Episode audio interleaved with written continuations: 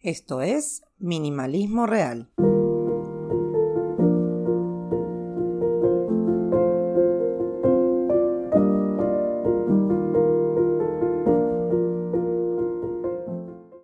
En casa tuvimos una conversación sobre los gastos referentes a comida.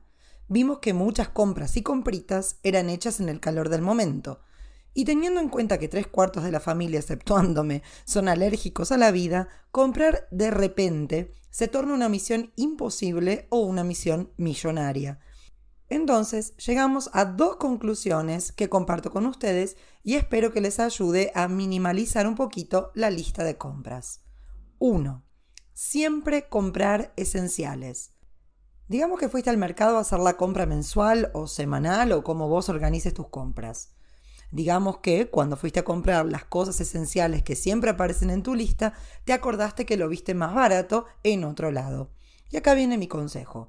No importa si viste los esenciales más baratos en el mercado que queda a 30 cuadras de tu casa. No importa si lo viste más barato online.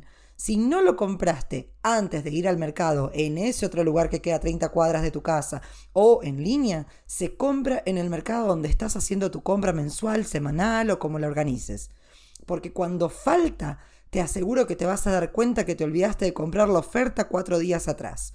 No la compraste en el mercado donde fuiste a hacer las compras y tampoco la compraste ni online ni en el otro lugar donde la viste más barato.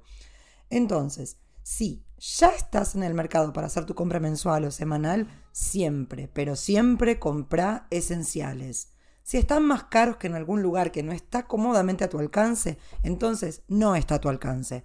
Ya me pasó de ver las leches vegetales más baratas en X mercado, pero había que ir, trasladarse, comprar, perder tiempo y plata. Considera factores como tiempo y plata y vas a ver que muchas, muchísimas veces no compensa.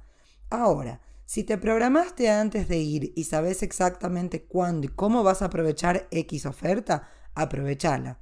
De lo contrario, esenciales siempre se compran donde haces las compras mensuales o semanales. Punto. 2. Organizar el menú semanal.